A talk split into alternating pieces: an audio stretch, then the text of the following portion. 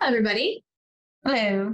Welcome back to the episode of Take a Killer to Brunch, our true crime and all things spooky podcast. I am one of your co hosts, Darcy. And I am the other co host, Shannon. And we are super glad to have you guys here with us. If you're new here, welcome. We are very happy to have you. Uh, let us know who not who you are, but like if you want to check it out, shoot in the comments. Let us know where you're from. We love to know where our listeners are also from. And if you are uh, a returning listener, welcome back. Uh, we are super happy to have you. And then same thing, if you haven't, like let us know where you're from or let us know what shout out, and we totally will. Um, you can find us on social media at TAKTB Podcast on Instagram, and you can find us on YouTube if you're not currently listening to us. Uh, we are on YouTube at Take a Killer to Brunch, on Facebook at Take a Killer to Brunch, and you can email us at tak2podcast at gmail.com or check out our website at www.takeakillertobrunch.com, which I haven't updated in a minute, but that's fine. Have we updated my bio? I think I did. Oh, okay, good. Yeah, I think no, no, I think your bio's all been. But what we do need to do is get some prep ready because it's spooky season. Mm-hmm. So now that it's spooky season, we need to get some more updated stuff for spooky season. I do need to get our updated photos. Speaking of spooky season, we went to Home Goods earlier. And we got this guy a friend. Yeah. Haven't named him yet, but he is the sommelier. He holds the wine.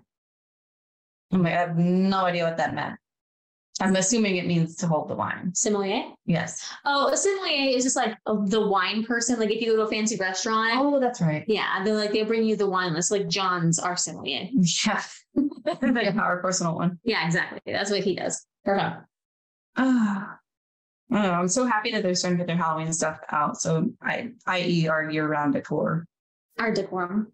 Uh-huh. Yes, exactly. Um, I can't wait for it to go on to your events. If there's any left, I mean, today there was like barely any. You could see how much I was already picked through. It's like the word had spread, and it's like already like I'm like it's not even like August yet.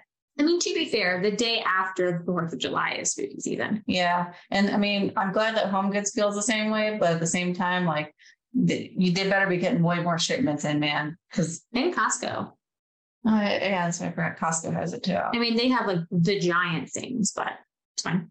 Mm. Um, did I tell you we were thinking of how to celebrate my birthday? And I had this idea of doing, you know, like a wear it one last time Halloween party, like the weekend after Halloween, since my birthday's on a Tuesday. Mm-hmm. That weekend, it's like, yo, wear your shit one last time. And we would like have a Halloween party and do like a costume contest. But I mean, what do you mean by like wear it one last time? Like like a costume? Like it's a costume party. Okay. Yeah. All right. So I haven't worked out all the details. We'll have to see how that works. But I think it'd be like a fun way to use your costume again, you know? Yeah. Because I mean, but if it's is it gonna be? Is it? You said it's gonna be the weekend before, After. after? Oh, okay. God, now that makes Because everyone's going to celebrate the weekend before Halloween. Everyone's going to party up until then. right. No one's going to be partying afterwards. Well, and that's that's smart too, because then it's like you know it, it's less it's less likely for people to have issues with being able to come and stuff like that. hmm Which has been the story of my entire life, which is why I just went to your parties. Yeah. I was like, she's already throwing one, so I'm just going to go to that and it'll be fine. Yeah. It was great. Yeah. Well, I mean, even though it is spooky season, I found a story for you guys that is still for the month of July. So it really is for Fourth of July because it did happen on the Fourth of July. Um, and it's one of those I I tend to really like these because I like to get everybody's opinion, especially Darcy's. Is who done it kind of Oh, we love a It. a little who done it. So far, I've gotten them all wrong. So Well, also too though, and it's I know I'm super late to the game, but like I was telling Darcy, I was like, I I finally because it's it always pops up on my. You should probably watch this on my Netflix. Was the Making a Murder um, Mhm. docu series? So I'm like halfway through. I haven't quite finished it yet, but it's interesting because it- this is kind of similar in the sense that you know you really got to look at how much the way things are investigated really make or break a case. Truly, Mhm. you know, how much of an impact that is. So this week's story is about the murder of Marilyn Reese Sheppard. Um, so I'm going to go ahead and kind of give you guys a, a synopsis, a little story of the actual murder itself first, and then we'll kind of dig into things. So it was July 4th, 1954, in the upscale town of Bay Village, Ohio. Dr. Samuel Sheppard was asleep in, on his daybed downstairs in his home when he suddenly was woken up by sounds of screaming coming from his bedroom. Dr. Sheppard rushes upstairs to immediately investigate when in the dark he is struck on the head, knocking him unconscious. Dun dun dun. Yeah. Now he regains consciousness on the floor just as he sees a person fleeing down the stairs. Dr. Sheppard would explain this individual as a bushy haired man, Okay. whatever that means. he then proceeded to chase this man down to the beach of the house uh, that was near their house, I'm sorry, where there was again a struggle. And yet again, Dr. Sheppard is knocked unconscious. Not really a, a good fighter there, apparently. Give him points. you know, or this was a, a pro boxer, but you know, who knows?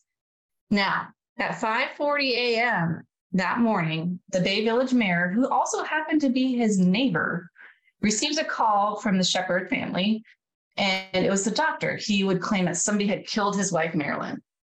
now, if you're like me at first, when I was reading this story, I'm like, why did he call his neighbor and not like 911? They killed the mayor. Yeah.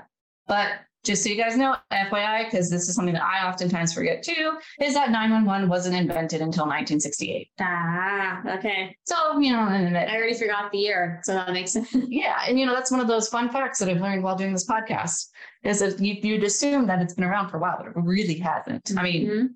it was invented after my mother was born. So I was like, wow, who would have thought? Hasn't even been 100 years. Yeah. Now, once police arrived to the home, they would find Dr. Sheppard shirtless with water soaked pants, of course, because like I said, he went down to the beach Mhm. and a blood stain on his knee, and that's it. Now, upstairs, police would find Marilyn in a pool of blood, just brutally murdered. It was, it was bad, and we'll get into that. Now, by the time the actual investigators get there, because these were just police officers, but by the time the actual investigators got there, um, Dr. Sheppard was already taken to the hospital for his injuries, and the coroner decided to take it upon himself to already have the body moved to his office, basically, so he could do further investigating on the body. Now, that right there is the first abnormality because you would think it's a crime scene. You know, you gotta Mhm. wait for the investigators to show up to do their pictures and you know do their initial preliminary you know investigation. Anyways, now according to the autopsy report, we'll get into what Marilyn's injuries were. Is that she received multiple blows to her head, and her injuries included. Now, this is a quite a list, you guys, so bear with me. Fractures of the skull and separation of the frontal suture. So, for us medical people, we know that's in the frontal part of the brain. So, the suture line that goes down into this part of the skull. Um, bilateral subdural hematomas, meaning there's blood pooling underneath the skin there, or underneath the brain, I'm sorry. A, a diffuse subarachnoid hemorrhage. So, again, more bleeding, hemorrhaging in the brain. Um, contusions to the brain, which are bruises basically on the brain itself, multiple lacerations of the forehead and the scalp, fractures of multiple teeth, and a fractured nose. Her lungs would also show that she had aspirated on her own, own blood, which would mean basically she had took taken a breath in and inhaled her own blood, basically choking on it. Um, and the most sad part of the autopsy itself is that it showed that Marilyn was also four months pregnant. Oh no. Yeah, real sad. Ooh.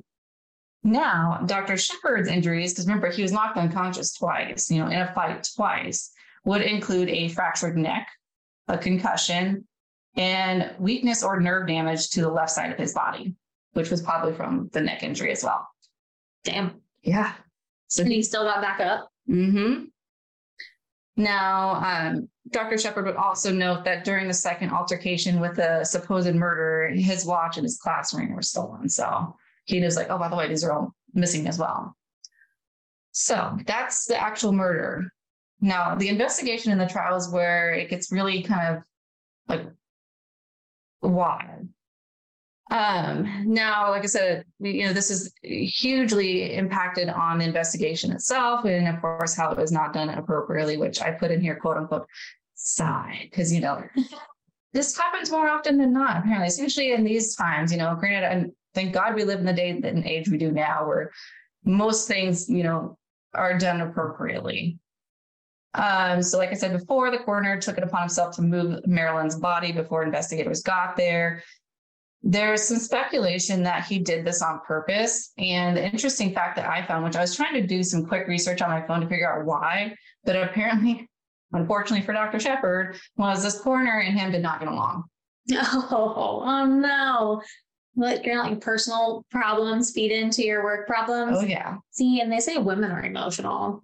Yeah. And I just want to be like, why though? Like, I want to see if there was like some dirt, you know, that, you know, people found out. Was there? I couldn't find anything, but I was like, you know, maybe, maybe like Dr. Sheppard was almost like one of those like doctor deaths, and maybe like all of his patients just kept dying. So his coroner was like, ah, another one, you know, This guy, this guy, this guy over here. a hot as shit doctor, you know, and I'm pretty sure he was like a surgeon or something like that, of course. Or maybe it's just like their two ginormous egos just went, Of course. yeah, which is highly likely, or all the above.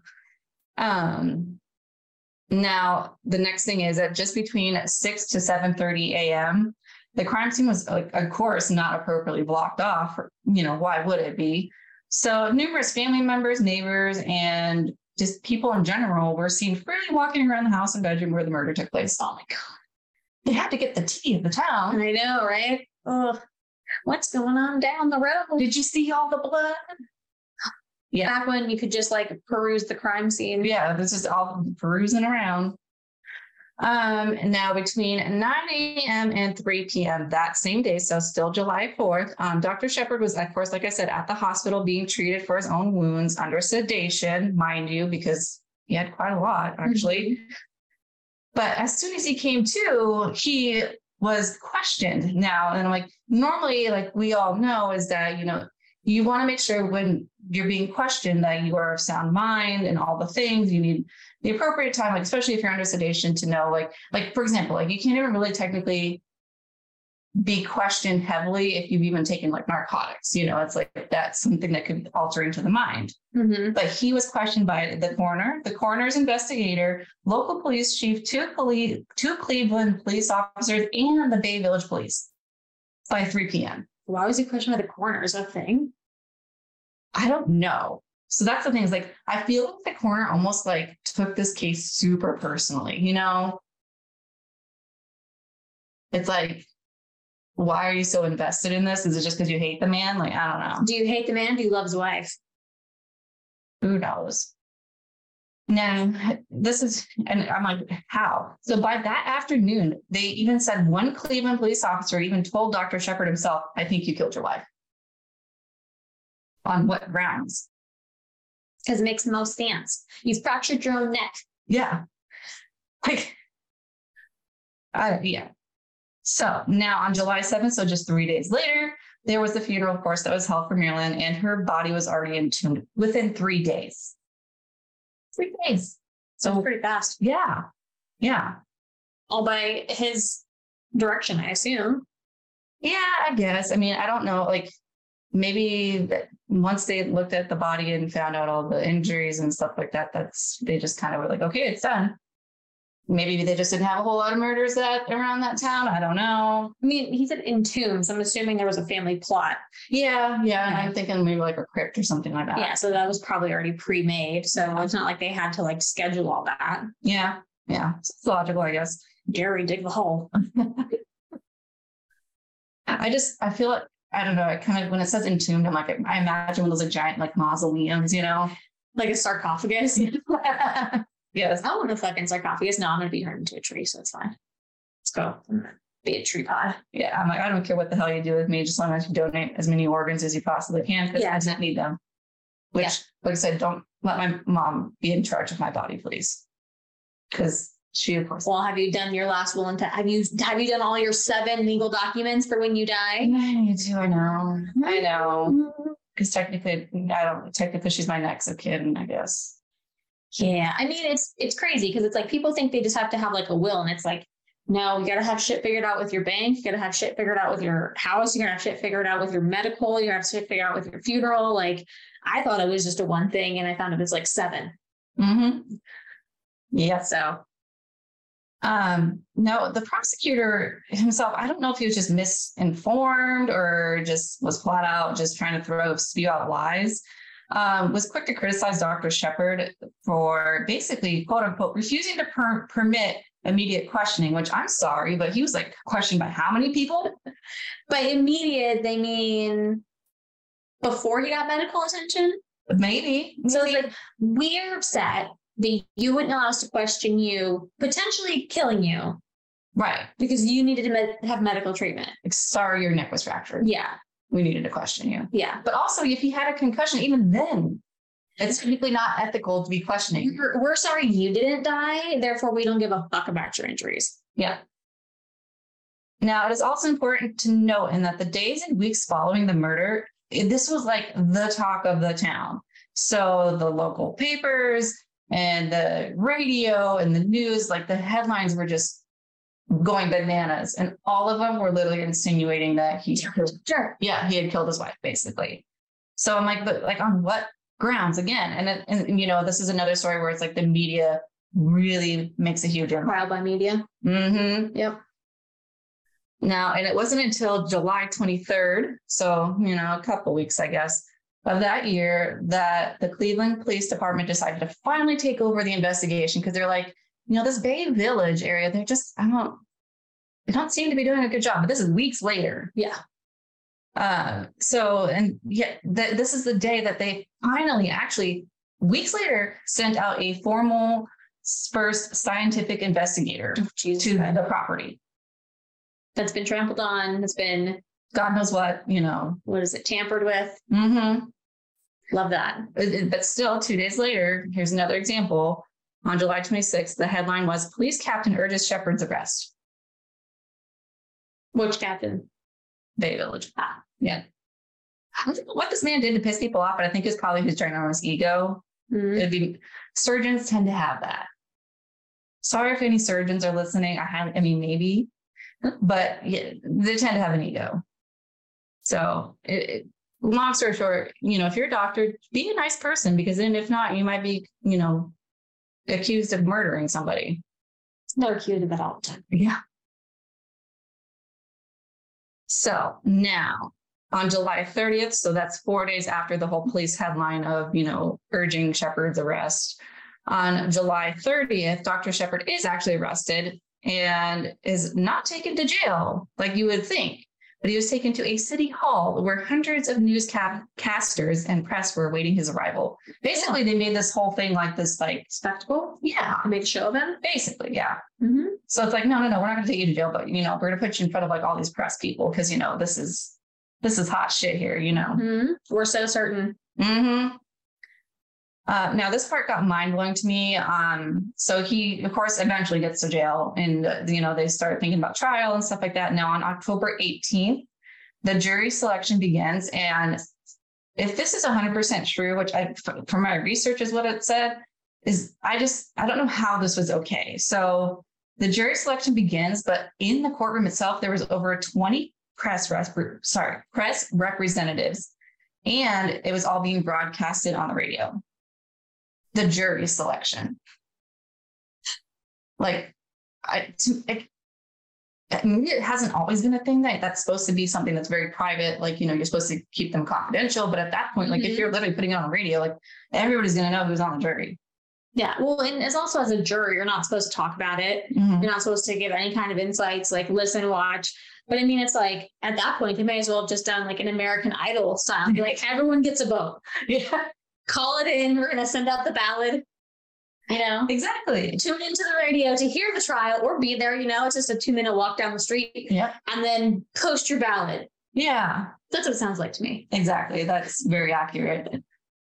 Now, the trial itself did begin. It would last until December 21st. So it was quite a long trial, a couple months at least. Um, and the jury finally came back with the verdict of drum roll.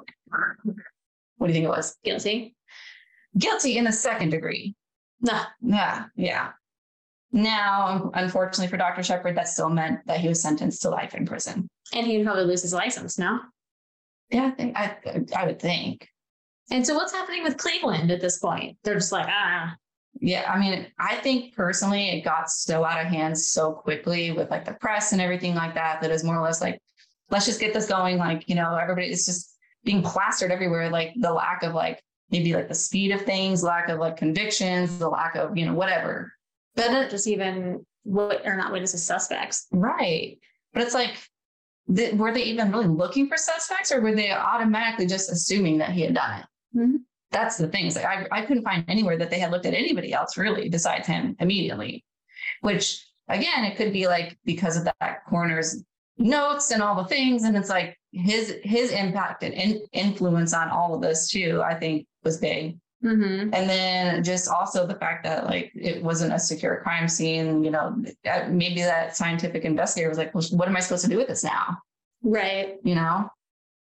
Um, there's a couple little sad notes that I put in here um, regarding like right after the trial. So sadly, like it really impacted that family greatly. Um, Sure.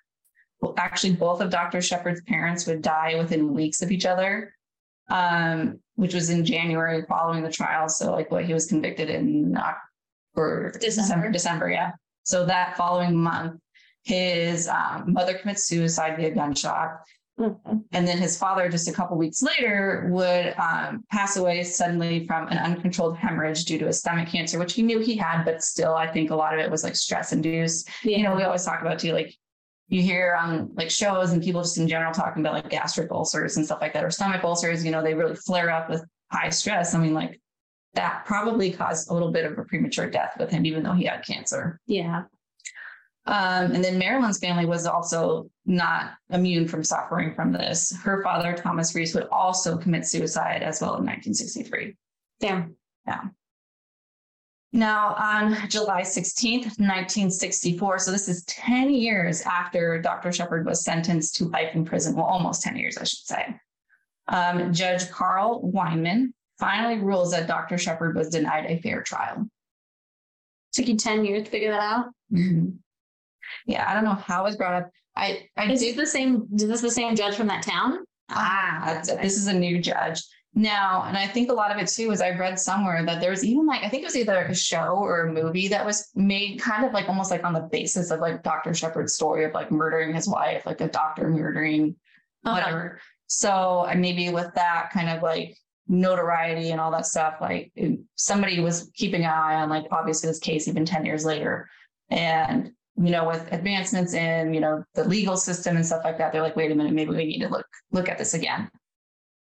And then Dr. Sheppard would then go on a second trial, which would conclude on November 16th, 1966, so two years later, um, with the jury actually agreeing upon not guilty. And so he's going to get released to no family and no friends Mhm. and literally like no place to go. Exactly. You know, His career is ruined. Mhm. he did have a son. So Marilyn and him, I didn't note this earlier, is that they did have a son together.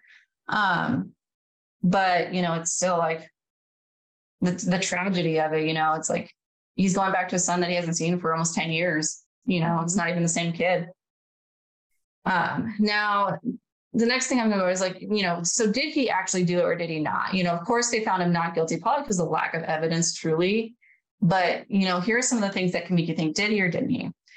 Um, now there's this is kind of leaning more towards maybe he did. Um, I guess according to the Sheppard's friends, neighbors, and all the community, they their marriage was kind of known to not be so picture perfect. Like they put on this facade, you know, because he's this esteemed surgeon and they have this picture perfect family with their son and all this stuff. Um, but Dr. Sheppard was known to have numerous affairs, Okay. of course, yeah. And which Marilyn actually she knew about. And it made her very resentful. Now, obviously, she was probably really depressed and all the things. And so, not uncommonly for that time in that era, she took up the habit of smoking cigarettes, which supposedly that really like irked Dr. Sheppard. He did Mm. not like that. It's gross to him, you know. Which I'm like, God forbid, the woman was probably depressed and stressed out and all the things she had an She's outlet. not, she isn't going to leave her marriage or won't leave her marriage or can't leave her marriage. Well, yeah, and that was actually my next bullet point was that she actually refused. So I don't know if it's because of the social status that she had or all the things, or because of son. You Being a divorcee, she was probably going to be like, I'm no one's gonna want me. I've already had kids. Like, Mm-hmm. what what's what's lying for me after this? Mm-hmm. You know? Yeah, I mean, I mean, and there's a slim possibility that maybe she's being a little spiteful too, you know, like if Listen, if that's the worst she's gonna do while you're out running around chasing ass, like she's gonna take up smoking, let her have the cigarettes. yeah, that's yeah. If that's the worst she's gonna do, shit. Women have slash tires for less. Yes. Now, Dr. Sheppard was also known to drink quite heavily, okay. which was suspected he did the night of the murder because I guess they had a kind of like a little dinner party Okay. at their house, probably to celebrate Fourth of July, Mhm. which is why he was actually asleep downstairs on their like little day bed they had, I guess. He basically passed out from being drunk. Sure. And so she went upstairs. Um, now, investigators had also speculated that the drunken Dr. Sheppard at that time had attempted to have sex with Marilyn and she declined, causing him to become enraged and thus killing his wife. That was their theory. One of them. So they're going with drunk husband murders wife. Was there any evidence on the body of like is there anything was there anything they had to maybe corroborate that theory? Not much other than the idea that, so another thing that's weird, well, not really weird, I guess for back then it was slightly weird, but for us, we see it as very weird is that they actually even had separate beds. So you remember back in like those really old like movies where you see like the two twin beds, like that, that was how their marriage was. Like they just, you know, maybe it was after, you know, she found out she was cheating on him, like she's like, no, we need separate beds and that kind of thing. So they didn't even sleep on the same bed, which to some people that seemed quite odd, you know, but it's just uber traditional, maybe. Um, but yeah, so like, I don't know, like they they say that, you know, when you get hit in the head multiple times, like blows to the head, as we know with some of our other cases, they see those as being like very intimate type murders. Mm-hmm. That bludgeoning, it's like strangulation, stabbing. Those are all types of very intimate murders. Like getting shot isn't considered an intimate. Like it takes a lot of force and time and effort to do those two types of killings, and you can stop and the person can live. Like, so yeah. Yeah. And that's where they're like, well, maybe he did try to have sex with her. And then like she was like, no. And then that enraged him to the point of like, I guess beating her multiple times in the head. But then when he be covered in blood, Yeah, well, yeah, yeah. hmm Um, let's see. So, like I said, the the coroner, which by the way, his name is Dr. Gerber, just if anybody wants to know. This is the part where things, you know, still don't add up to our questions here. So, um, to answer some of yours that you've already brought up, he made way too many assumptions that led to the investigators in the wrong direction. One of his assumptions that he had made was that he had noted, and granted, he's just a coroner, mind you, not an investigator. Yes. So he noted that there was an impression on a pillowcase that demonstrated that the murder weapon was some sort of quote unquote surgical instrument. An impression on a pillowcase. What surgical instrument? Like, Like a mallet? That's so broad. Like it's a surgical instrument. Sure, sure, sure, sure, sure, sure, sure, sure, sure, sure. Sure, right. Yeah, because when I wake up from bed, my face is perfectly imprinted on my pillow. Mm-hmm. So I know exactly where to place it when I go back to bed that night. Yeah. Stupid. Like d- also did Dr. Sheppard just have all of his surgical instruments lying around his house, you know, like just Yeah, willy nilly. yeah. I don't know. It was very like, how how did you come up What what can I Was there- I possibly think? was there like an, a perfect little outline of blood around a quote unquote surgical instrument? What surgical instrument? That's what I want to know. I Exactly. think of like scalpels, Yeah. like tweezer things, and like maybe like a bone saw, but like nothing that you would bludgeon somebody's face in with. Yeah. Yeah. It's like what could it's like that it's like the thing where it's like your brain wants to make faces out of everything Oh yeah. so it's like he's already got his personal bias totally heavily mm-hmm. affecting this and then it's like well, what what does this kind of look like to me Right. It's like once you tell yourself one thing so many times, you're going to believe it. yeah Now, also, by the way, this um, coroner took it upon himself to store most of the evidence in his personal home safe. ew that's weird Yeah. that's weird Yeah. Don't know why, you know, because maybe maybe we're just running out of space over at that police station. I don't know. Mm, Now, Dr. Sheppard's, of course, his defense team was like, okay, there's like numerous things that we can point out here that would prove his innocence. Um, a big point being that Dr. Sheppard had no blood on him. So he, to answer your question, no blood on him. Other than that knee, which I told you had a little bit of a blood stain on it, which wasn't Marilyn's.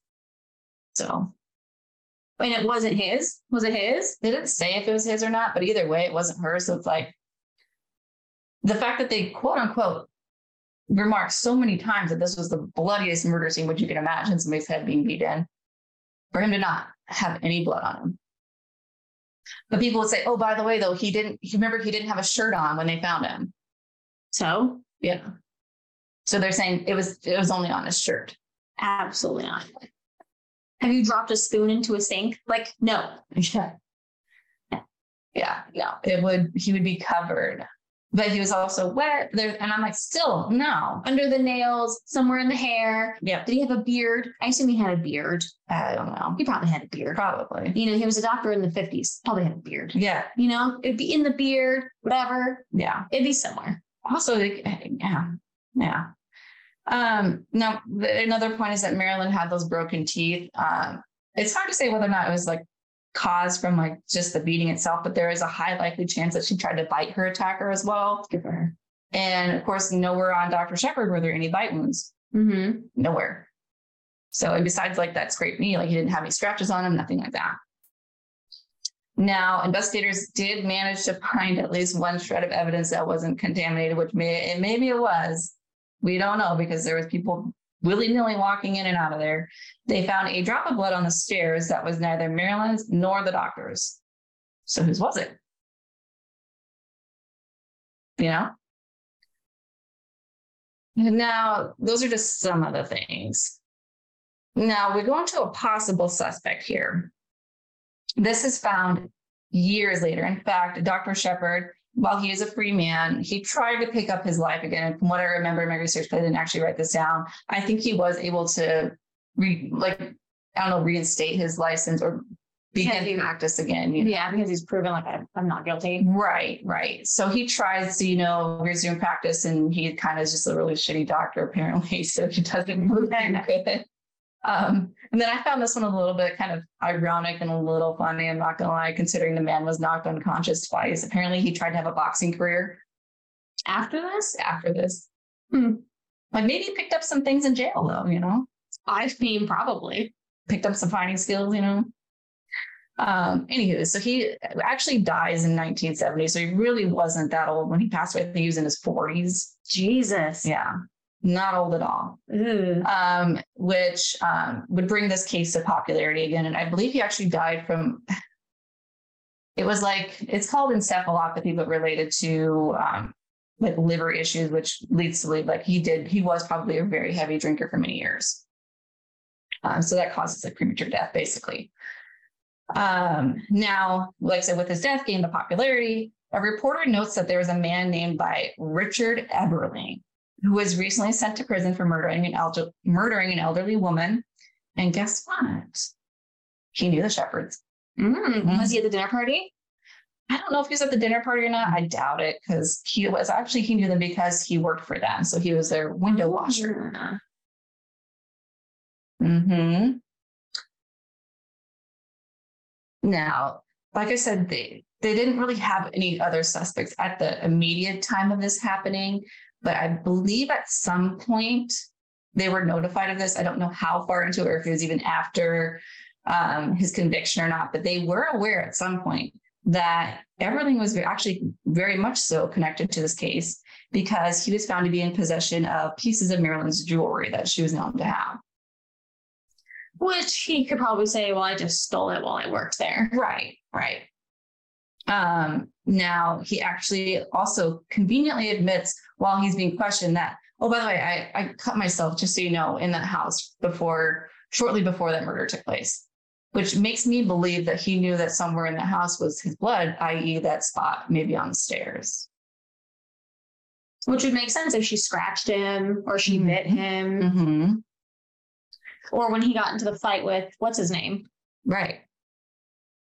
Now, one report also stated that when talking to Everling, he just in general was like a really creepy man. Now, granted, if you look at his picture, he's not a very bushy haired man by any means, but um, of course, you know, if you're knocked unconscious, you're definitely not seeing the most clearly. So I, that's very possible that that's just how the doctor had initially seen him. And it was dark, you know, and wasn't great lighting. So, but he was not a bushy haired man, just FYI.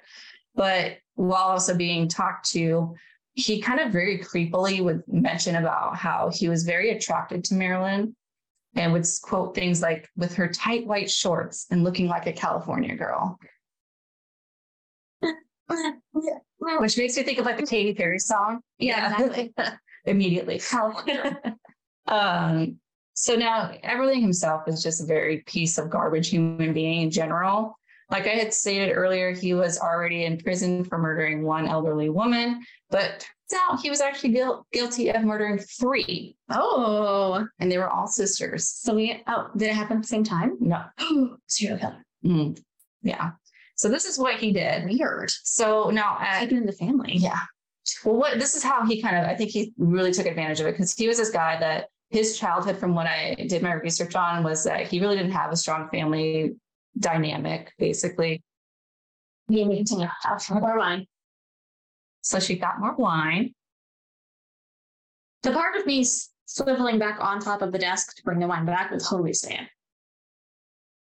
Don't. We parkour to get back here, you know. Parkour, parkour. The things we do for this podcast. Yes. We basically entrap ourselves because this is how my desk has to be shaped. It's an L-shaped desk. We literally trap ourselves in here. Thank you, Esteban. Oh, it's Esteban. I think that's a good name for him. Is it because he was holding a styrofoam?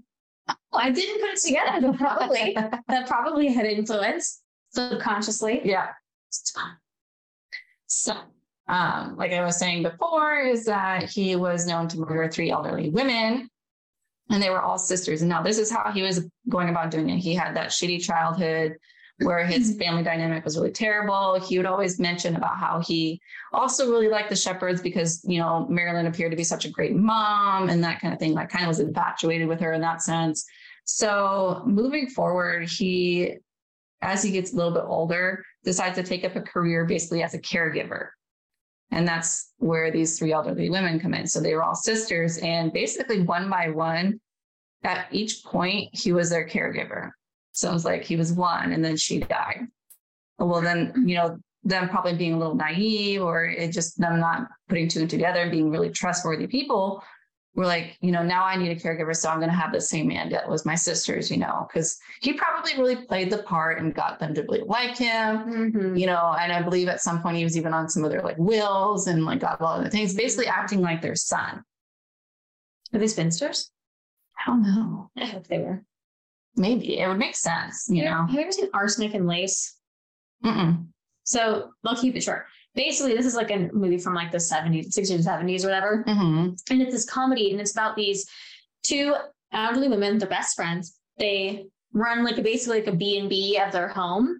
And they're like, I don't know, old little old ladies. They seem so sweet, so kind, but they get all these boarders, and a lot of them are elderly gentlemen. Mhm. Um, and they poison them.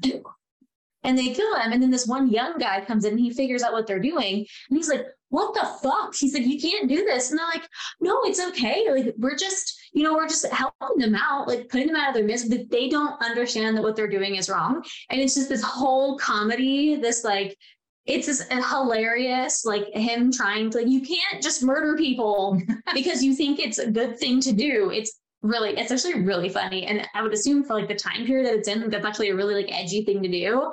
Um, 10 and 10 would recommend. If you've ever watched it, let us know because the movie's so continue. Yeah. So continue off of that. He basically weaseled his way into each one of their lives. Now, in um, like I said, one, I think it was the last one, of course, that he had murdered was the one that they were able to connect him to. And then, like slowly but surely, they like connected the dots. Now, one of the weird things is though, is like I think uh, it was like the first or the second one, the way she was murdered. Like the other two, he basically staged their death. So like I know one of them, like I think the last one he was caught doing, it, it looks basically, it basically he pushed her down, kind of, and like causing her to fall because she's elderly, unable to get up, that kind of thing. But it was makes it look like, yeah, makes it look like an accident. But one of them wasn't really an accident; it was actually like a murder itself. And her murder was basically the same way Marilyn was murdered. Yeah. Mm-hmm. Now, here comes the good part 45 years after the murder. So, this is all the way in 1999. So, not, I mean, to me, that's not super long ago, but I guess that's what, It's not 1990s was like 10 years ago. yeah, it's actually like 24 years ago, but No. we won't talk about that. Oh, I'm sorry. The late 1900s, you mean? Oh, the turn of the century? Literally. cringe. I'll be chuggy. I got that. Um, so at that point, you know, as we all know, DNA made leaps and bounds compared to back in like the 50s and 60s. So the DNA was tested from they did they did actually take some vaginal swabs from Marilyn at the time. Oh, he didn't keep her in his safe at home. Know, maybe they got it from the safe in his house. I don't Just just her vagina. Trophy. You. Um, and some different, you know, DNA evidence of blood. Now, all these results concluded that n- the blood was neither from was neither one of those pieces of evidence. Sorry, you guys, was from Dr. Sheppard. So that basically eliminates him, in my sense, in my in, in my take. Didn't try to have sex with his wife. He did not, you know, and there was semen in there, so somebody did. And also, they also were able to completely identify that the child that she was carrying was actually Dr. Sheppard's. So it wasn't like she was having an affair too Right. just to make that clear. It was his child. Um, now they could not definitively definitively conclude that it was not Everling's. So this is where it's it's difficult because I don't know if it's just because the as the years pass, like DNA degrades and all that stuff. Mhm. They were only able to say that it was there was a 90% chance that it was his. So that's pretty high in my opinion. Yeah, for 42 years, Yeah. 45. 45 years, even better. But I mean, obviously his defenses are going to run with like, It's 90%, not 100%. right. Yeah. It's not like it's 99.9, like everyone has to say, Right. you are the father. And now in some of, I didn't put this in my notes, but in some of my different researching and stuff like that, they had said that Everling, um, at some point when he was in prison, did confess it, saying that he was doing like kind of bragging, like prison in prison kind of thing. Yeah, that's where they always do it. Yeah, and but nothing ever really came up of it. The you know he was already going to be spending life in prison anyways. I don't know if he got the death sentence or not, but he was already spending life in prison. So technically, this is an unsolved case still. Yeah. But what do you think, Darcy? Do you think it was Everling? Do you think it was the doctor? Or do you think it could have been somebody else?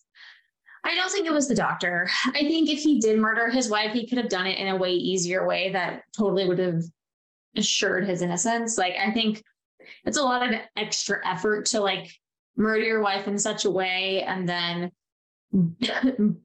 do these things to yourself that could potentially kill you as well. Like, Mhm. he's a doctor, but he's not that smart in how to like, but uh, just fracture your neck, but not enough to paralyze you. Like, that's a lot of effort. Yeah. Um, and I don't think he had any probable cause. Like she wasn't threatening to leave him. She wasn't threatening to expose him. Like what was the motive for him? Right. So I don't really think he had any motive. I do think there's possible suspect number two. The mystery suspect is somebody from the party never left. Yeah. Like, did they interview anybody from this party that they had? Not anywhere that I saw. Why the fuck wouldn't you interview everybody that was at that party? Right? Like you would want to know what happened that night at the party, Yeah. right? I mean, they may have, but you know, either way, they decided they were just going to jump to that immediate conclusion. So it's like they had those blinders on, you know? Oh yeah, they already had their their suspect. Yeah. they didn't care. So, I mean, there is a possibility that it was somebody who never left the party, Mm-hmm. you know, and then there's this guy, right? Like there's more evidence pointing to him than anybody else. Mm-hmm. Um, and I don't know if he had a key to their home. I don't know how often he like was window washing their home. Um, if he knew about the party, like did she mention it to him in passing? Was he there earlier to help prepare for the party and then Right. he never left? Or was it one of those situations like let's let's run with the theory that he was there to help clean for the party, right? So he's cleaning the windows, he's doing the thing, and then he goes upstairs and he or he's downstairs and he unlocks a window, right? Or he leaves an entry point for himself. Mm-hmm. And then he knows that he'll probably be drunk downstairs or he's just hoping, right? Right. And then he comes back after everyone's left and then he comes inside. You know what I mean? Like that's a plausible reason. Yeah. And he has he has entry point. We don't really know if he has motive except for sexual urges. Right. But I mean, he was going to kill her anyway. Yeah. And, you know, it is important to note too that they did say there was no forced entry. So that it leads us to the same thing. Like, sure, that could mean that Dr. Sheppard did it. But I think the simple fact alone of his injuries, like, unless he paid somebody to do that to him, like, you can't do that to yourself. You just can't. Also, like, that to me, like, almost immediately like excludes him.